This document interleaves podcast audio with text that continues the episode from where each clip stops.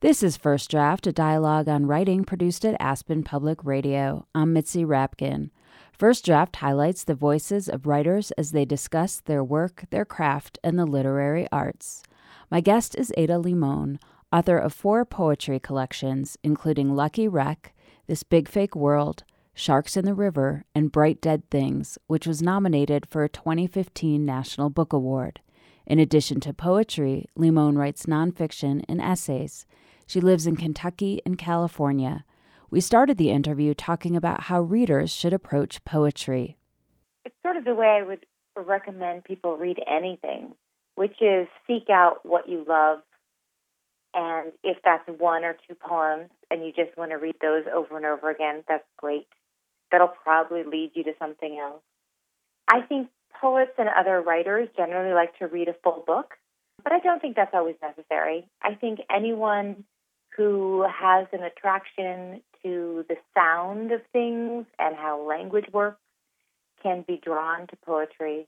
And all they really need to do is read one poem at a time and let it sit. For me, I like to read one poem, kind of get up and walk around and think about it, and then come back and read another one. There are books that I read all the way through quickly because for some reason, the thrust of the book of poems is really igniting my curiosity, and so I have to read it all the way through. Um, but then I go back and read it again and sort of savor it. Um, but poetry is really meant to be read out loud. Um, so if you can, to sit there and read it out loud to yourself or read it out loud to your dog, that's what I would recommend.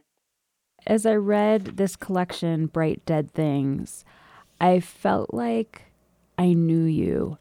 I, I feel like I could say these things about your life that that you lived in New York and California and you've recently moved to Kentucky and you've recently found a healthy love that brought you mm-hmm. to Kentucky and that you like horses and birds and you've dealt with some serious death in your life recently and you're just trying to live a good life. And I don't mean like a moral life necessarily. Mm. I just mean mm-hmm. a life where you feel like you've lived each day to the best of your ability that day. Is this accurate? Yeah, I think that's very accurate because this book was probably my most honest and my most bare of poetry books. I kind of love that you know that about me by just reading it, you know? Do you think about that? Like how much you're exposing? And and obviously a poem contains a whole universe within it. So i might know that you love horses and now that you live in kentucky and i might know that you're very conscious of your own dying. But is that actually personal information? Yeah i don't know if it necessarily is. It's funny because i have friends who always say you're such a they who know me well say, "Oh, you're you're a very private person," and I think in some ways I am a private person. But when I write poetry, I always go to that private space to write, and so that's where I release that private self. So yeah, I think that there is an interesting sort of dichotomy that happens when you're a poet. You know, you're both an introvert, and then you kind of have to turn on your extrovert as you go out and read and talk to people and people will come up and say, "Oh, I know this about you," or you know, they feel this sort of connection, and you remember, "Oh, right, I wrote down all of these personal, private things in my life and put them out into the public." It is something you think about as a writer. I think for me personally, this book I got really nervous about um, because it's so bare and so honest and so personal. Um, I was really hoping that people felt connected to it and didn't feel like I was somehow just sort of self obsessed and um, interested in just sharing secrets and less interested about the work. Um, so yeah, I was actually I was quite kind of nervous about this book when I first put it out. But do you think that good art, or maybe just a good poem, something you're trying to capture, is how you can maybe address the very personal, intimate thoughts that you have, yet they are somehow universal? I do. I think what I was trying to get out for myself in this book I kept going for walks and asking myself, what are you scared of? What do you not want to say? Um, what is the subject that you deem unpoetic for some reason? And then I would go back to my desk and write that poem. And I think in doing that, I was hopefully giving the readers an idea of what we're all sort of struggling with, and also giving readers permission to think and talk and write about those subjects as well. You know, sometimes when I read poetry, I get so inspired to write it, and I'm like, oh, I can do that. But then when I start, I realize it's like the captain of the plane has died, and all of a sudden I've been asked to land it. do you ever have that experience where people not are necessarily dismissive of what you do, but they don't really understand how hard it is? Yes, I do. I feel like there's, uh, especially when you write about personal things or you're exploring grief. You know, I talk about the big ticket stuff, right? Love, death, grief. And when you're exploring some of those universal topics, I think people think, oh, well, you know, I've lost someone in my life and I've gone through this, so I think I can write that and I, have the same exact emotion or I feel this way. Um, so sometimes I do think that they they don't necessarily dismiss it, but feel like it comes very naturally and don't realize sort of the kind of courage and work and thought it takes to actually craft the poem so that it isn't just a thought, that it isn't just a diary entry, and that it's something that's reaching out and actually talking to another human being on the other side of the page, on the other side of the glass. And that's what I think essentially I'm most interested in this poetry that starts a conversation. And that feels like it's talking to someone. I didn't want to write poetry that was full of obfuscation or felt like it was somehow opaque. So I really wanted people to be able to read it and connect with it and feel like there was someone talking to them. You're listening to First Draft, a dialogue on writing produced at Aspen Public Radio. I'm Mitzi Rapkin.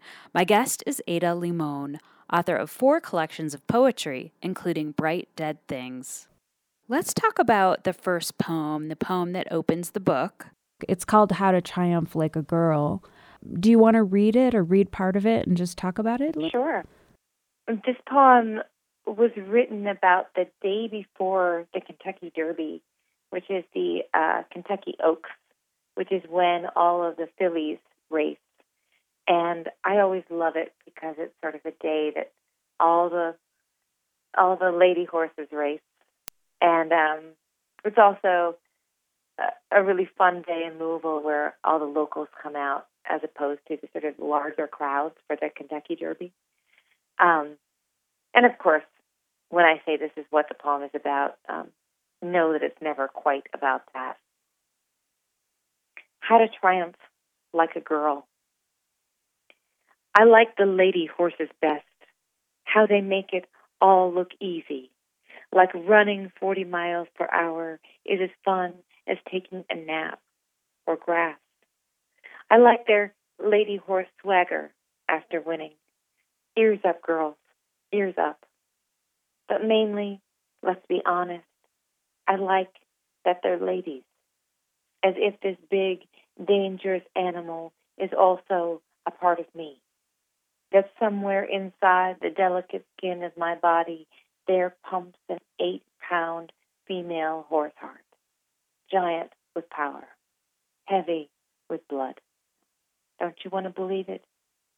Don't you want to lift my shirt and see the huge beating genius machine that thinks, no, it knows it's going to come in first. And do you want to say anything else about this, the process of writing it, or was there anything about it that really stumped you or Sure. For me this poem was exploring that notion of actually admitting that you want to win I was watching these horses. There's this um, really famous uh, filly named Zenyatta who just was so wonderful to watch win. And after she would win, she used to come from behind. She would come, you know, eight or ten lengths behind horses, and then win just in this huge burst of energy. And she was just lovely. And I think I kind of was channeling her, but I also had this like what it was to actually admit I want to win. Oh no, I know I'm going to win. Right? That's not something we say as women very often. Um, and so I think that I really wanted to channel that energy and to know what it would be like to actually you know, have that in your mouth, to have I want to win in your mouth and feel what that would be like. Can you talk a little bit about endings in general? You know, poems, I feel like they're such small vehicles that every part matters, of course. The beginning, the middle, it's, you know, it's a whole sandwich and you need it all to taste good. But the mm-hmm. ending is what people walk away with. Yeah, I'm, people will tell you this, I am obsessed with endings. It's sort of what I, um, I look at all the time when I'm working with students or if I'm working with friends. I'm always looking at the ending. I think so much depends on it, right? It feels like what you, your last thing that you ring an audience member with, right? It's the last instrument, it's the last sound, it's what they're humming with afterwards. So I really feel like I work hard to land those endings in a way that I feel will reverberate and continue on with the reader. And sometimes that means not being dramatic and kind of pulling back, you know. Um, and sometimes it means sort of saying the thing all at once in that ending. Um, and it's always different, but I do think the ending, you know, everything's balanced on that, and it's a really key for a poem. And if you're if you're reading, if you're to me, if you have favorite poems, they always have this killer, killer ending. I feel like the the frequency of a lot of poems are they're this this conglomerate of of sound and you know the music of it as well as sometimes a narrative story sometimes less mm-hmm. less story like but so much emotion in in poetry mm. how do you make sure that you're not being manipulative in a poem versus honest and i would think that comes into play a lot in the endings but you you can tell me yeah i think it's a fine line when you're really trying to be honest or really trying to be direct and how that walks that fine line between being manipulative or using the facts of the situation to override the song and power of the poem, right? Like if you want to say something like, so and so died, right? That's a very, very heavy thing to put in a poem. And of course, immediately your audience is going to be attracted to it because it has a lot of emotional weight. But if the poem itself isn't balancing out with the other details and the lyricism and the beauty of the poem, it can't function as a whole. So I think for me, it's all about creating those balances so that the sound, the sonic portion of the poem, as well as the emotional life of the poem, are functioning as one. And that's always in my mind, is keeping that balance.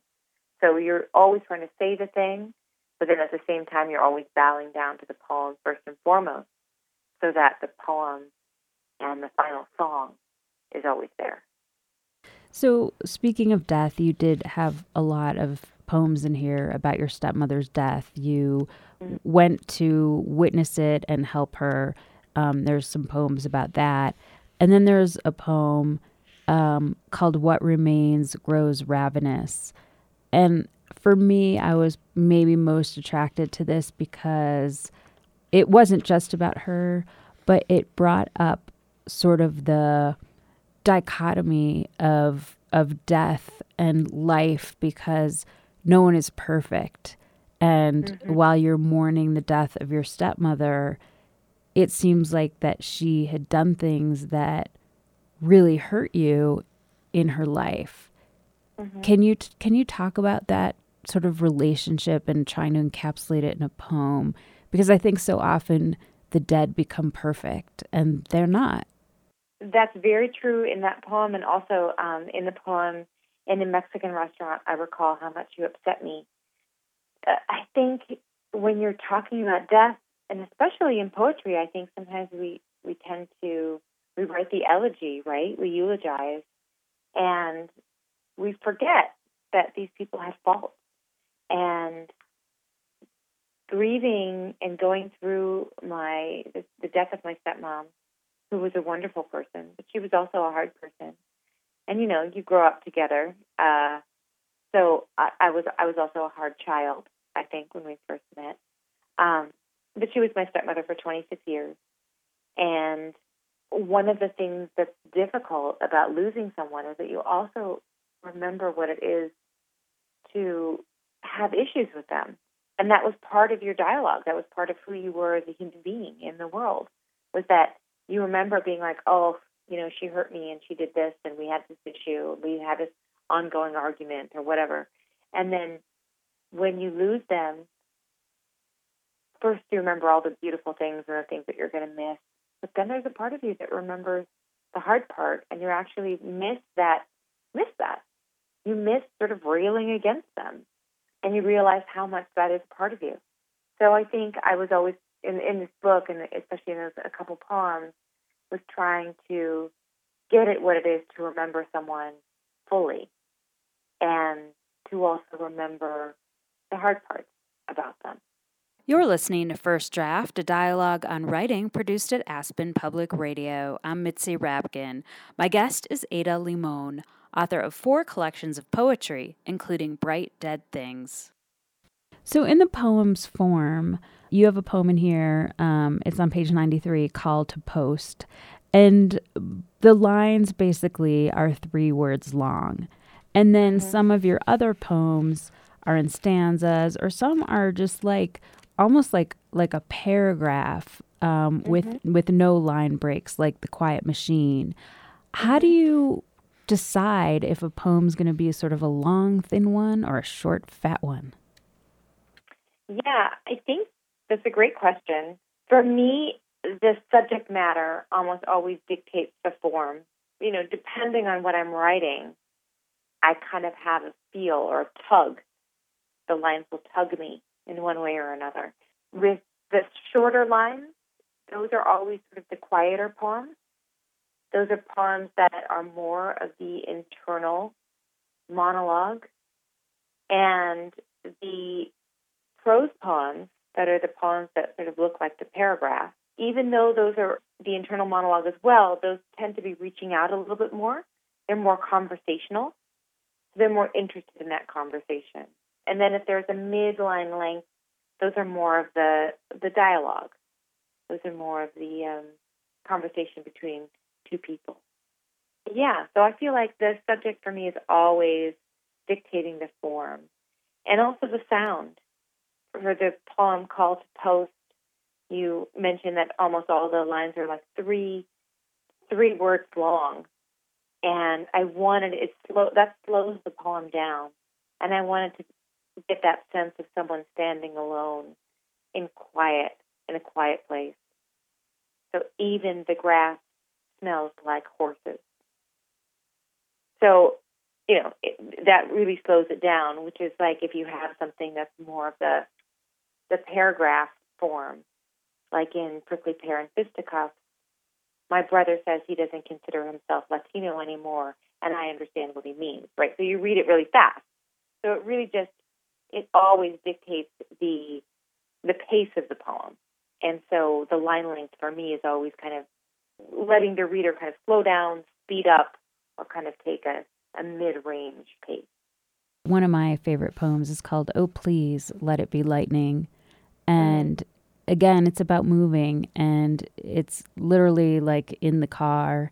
You have a, a, line in there that says, Sometimes there seems to be a halfway point between where you've been and everywhere else, and we were there. Tell me about this poem as a narrative, writing it, uh, tell me about your thoughts about it. Oh, Please Let It Be Lightning is a poem that actually someone had asked me to write a love poem for a project they were working on. And I, you know, I hadn't really written a lot of love poems. This was one of the first love poems that sort of became central to the book for me. It's interesting because it began with a story, and the story is in the poem. But my partner's mother, uh, we had just visited her, and she had told us a story that that his his great grandmother had either died in childbirth or was struck by lightning. And I thought, that's a pretty big difference, right? This is a pretty big truth that that the fact is either struck by lightning or died in childbirth. And I kind of was obsessed with this idea that those were the two options. And so that poem sort of started from there. And um, that's where the title came from. Oh, please let it be lightning. I wanted that to be the reason. And then also, I I used to write a lot of poems about cars, in cars, the passenger side.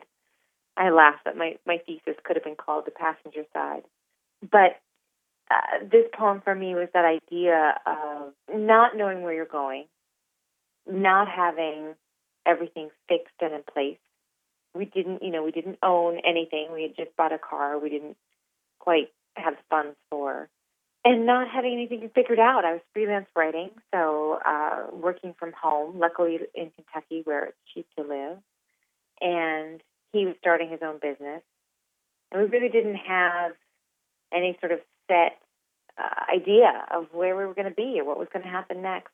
And this poem is about being okay with that which I think we all struggle with. At least I know I do. You know, we want to have this sort of answer, this sort of, this is it. Our life is fixed and set, and we now own a house, and we are married, and we have children, and we, you know, all of these sort of things that life is and can be. And I think this poem was being okay with the vagueness and the not knowing and the mystery, and just as long as you're doing it together you can be okay with it. Well, can you talk about sort of this idea that does run through a lot of your poems? And I mentioned earlier this desire to be good. And again, I'm not talking about like morally good with a right and a wrong, but to just this sense that you need to make the most of every day. Yeah, um, I think this the main thrust of this book for me, and why it's called Bright Dead Things, is the sense that we are all dying and that that knowledge of that shouldn't terrify us, but rather let us recommit to the world more fully with eyes open. And so that even when things are hard and terrible, we still are alive. We still have breath. And how grateful we should be for that. And in some ways, this book is for me, right? It's I wrote these poems so that I could get through what I was going through and and hopefully live a life that was more committed to being grateful in those moments.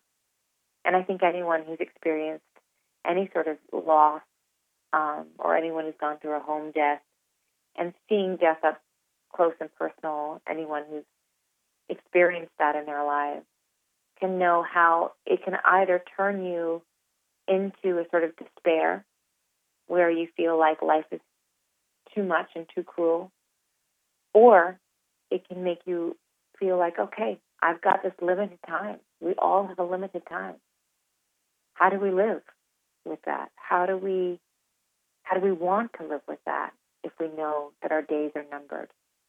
And we all they all are. So I think for me it was that idea of like, well, I want to live the best that I can in every moment. I want to be joyful. I want to be experiencing it. I don't want to be numbing to it. And um, so I think this book is really about that. You're listening to First Draft, a dialogue on writing produced at Aspen Public Radio. I'm Mitzi Rapkin. My guest is Ada Limón, author of four collections of poetry, including Bright Dead Things. Can you share a passage from an author that really speaks to you and helped influence your writing? Yeah. One of my favorite poems of all time, and a lot of people love this poem, but I I read it when I was 15, and sort of around 15, lots of things were happening to me. I think most of us were experiencing a lot at 15, 16, 17, right? Some big sort of momentous life changes where you start to become a full human being. and I read this poem, One Art by Elizabeth Bishop, and it was actually on a test. And this is how much I loved it. Like I was on a test and I, I wanted to take the test home with me because it was so beautiful. And if you don't mind, I'll read the I'll read the whole thing.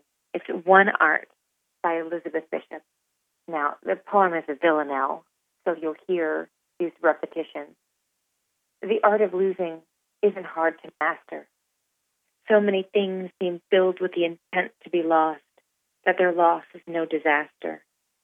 Lose something every day, except the fluster of lost door keys, the hour badly spent. The art of losing isn't hard to master. Then practice losing farther, losing faster, places and names and where it was you meant to travel. None of these will bring disaster. I lost my mother's watch, and look, my last or next to last of three left houses went. The art of losing isn't hard to master. I lost two cities, lovely ones, and vaster, some realms I owned, two rivers, a continent. I missed them, but it wasn't a disaster. Even losing you, the joking voice, a gesture I love, I shan't have lied. It's evident. The art of losing's not too hard to master, though it may look like write it like disaster. And this poem struck me so uh, to the core when I was 15, and it still strikes me. And we talked about endings before, and in that ending, you know, throughout the poem, she has this build where it's like lose this, lose that, everything's going to be fine. That's sort of the way that we human beings work, right? I lost this, and look, I'm fine. I lost this. I lost my watch. I, you my mother's watch. I, and then she gets bigger. I lost two cities, lovely ones, and faster. Some realms I owned, two rivers, a continent, right? So she's lost all those things, and it's not a disaster. But then she gets to the very last stanza, where it's even losing you. And that's where it gets so tough. I shan't have lied. It's evident the art of losing not too hard to master. Though it may look like, and then she has this parenthetical statement, write it like disaster. And I think that statement where she writes in those last lines, write it, has been sort of emblazoned on my brain uh, as a mantra since I read this at 15. Can you share something you wrote? Maybe it was something that was tricky to write or changed a lot for the first from the first draft. I think uh, a poem that I had. Uh, we actually kind of talked about it a little bit. Um, a poem about where I. It's called "In a Mexican Restaurant." I recall how much you upset me. Um, and this poem was difficult in the sense that my stepmother had been dead at this point for two years, and I had only ever spoken very highly of her. And she was a really wonderful woman um, who I miss every day. Um, but in this poem, I started to try to remember some of the harder things. So it begins um, Tonight, over casual conversation, words brought you up or out from where I keep you and you were my stepmom again. And I was telling some of his family, my family now, how it was to have you as a mother figure all growing up. You, the keeper of lists. You, the flag and the moon and the moon. You, the garden and the grave. You, who I held as the last heir left. And then you were what? What then? A body, where do we keep it? Oh, how don't how I don't offer enough. In one sentence, in a Mexican restaurant, you were alive and then dead again, and then we had a margarita. That can't be enough, can it? What do you want me to say? Sometimes you were mean. Sometimes I was angry. You left me when I was 15. You sent my dog to the pound. You hung up on my brother. But love is impossible, and it goes on despite the impossible. You're the muscle I cut from the bone, and still the bone remembers. Still it wants so much it wants the flesh back, the real thing, if only to rail against it, if only to argue and fight, if only to miss a solvable absence. And that poem, I think, was really tough for me to write because I had to admit some of the harder things and some of the harder relationships that we had. Um, and you realize that sometimes you miss the fight. You know, you lose someone in your life that you argued with. Sometimes you miss that argument. And you realize you can't fight with them anymore. And that idea of the solvable absence at the end was that I was able to argue and close the door and fly away and do my own thing and kind of puff and puff about our own issues. But it could always be solved by me returning or by her reaching out. You know, when someone's gone, that can't that can't be the case anymore. Where do you write? I write primarily in two places. One is I have a little office in our home in Kentucky, in Lexington. I love it. It's my old kitchen table I had in Brooklyn for 12 years, so I feel like I'm bringing a bit of Brooklyn to my little office. Um, and it looks out on sort of an empty field and really this beautiful surrounding. Um, and then the other place I love to write is in the little apartment um, friends have given me in Sonoma, California, and I write at that kitchen table there. I also, you know, I take notes throughout the day. I sometimes, if I'm out on a walk, I'll take notes and put them on my phone. Or um, I write on, I write uh, really well on planes. I feel like that's a great place to write, and I travel a lot, so it's good that I can write on a plane. what do you do, or where do you go to get away from writing? I I meditate every day, and that's really helpful. I think as writers, it's hard to stop writing um, and sometimes it's hard to be present because all we're doing is recording the memory in the moment instead of experiencing it. So I'm always trying to experience it, the life fully. And then when I write, I write so that I'm not writing all the time. You can turn the brain off. So meditation helps. And also walking, you know, I, I walk the dog, and so those walks are really important to me where I can kind of shut the brain off and not be writing. And who do you show your work to first to get feedback? I send almost every draft of my poem to my mom and my stepdad, Brady.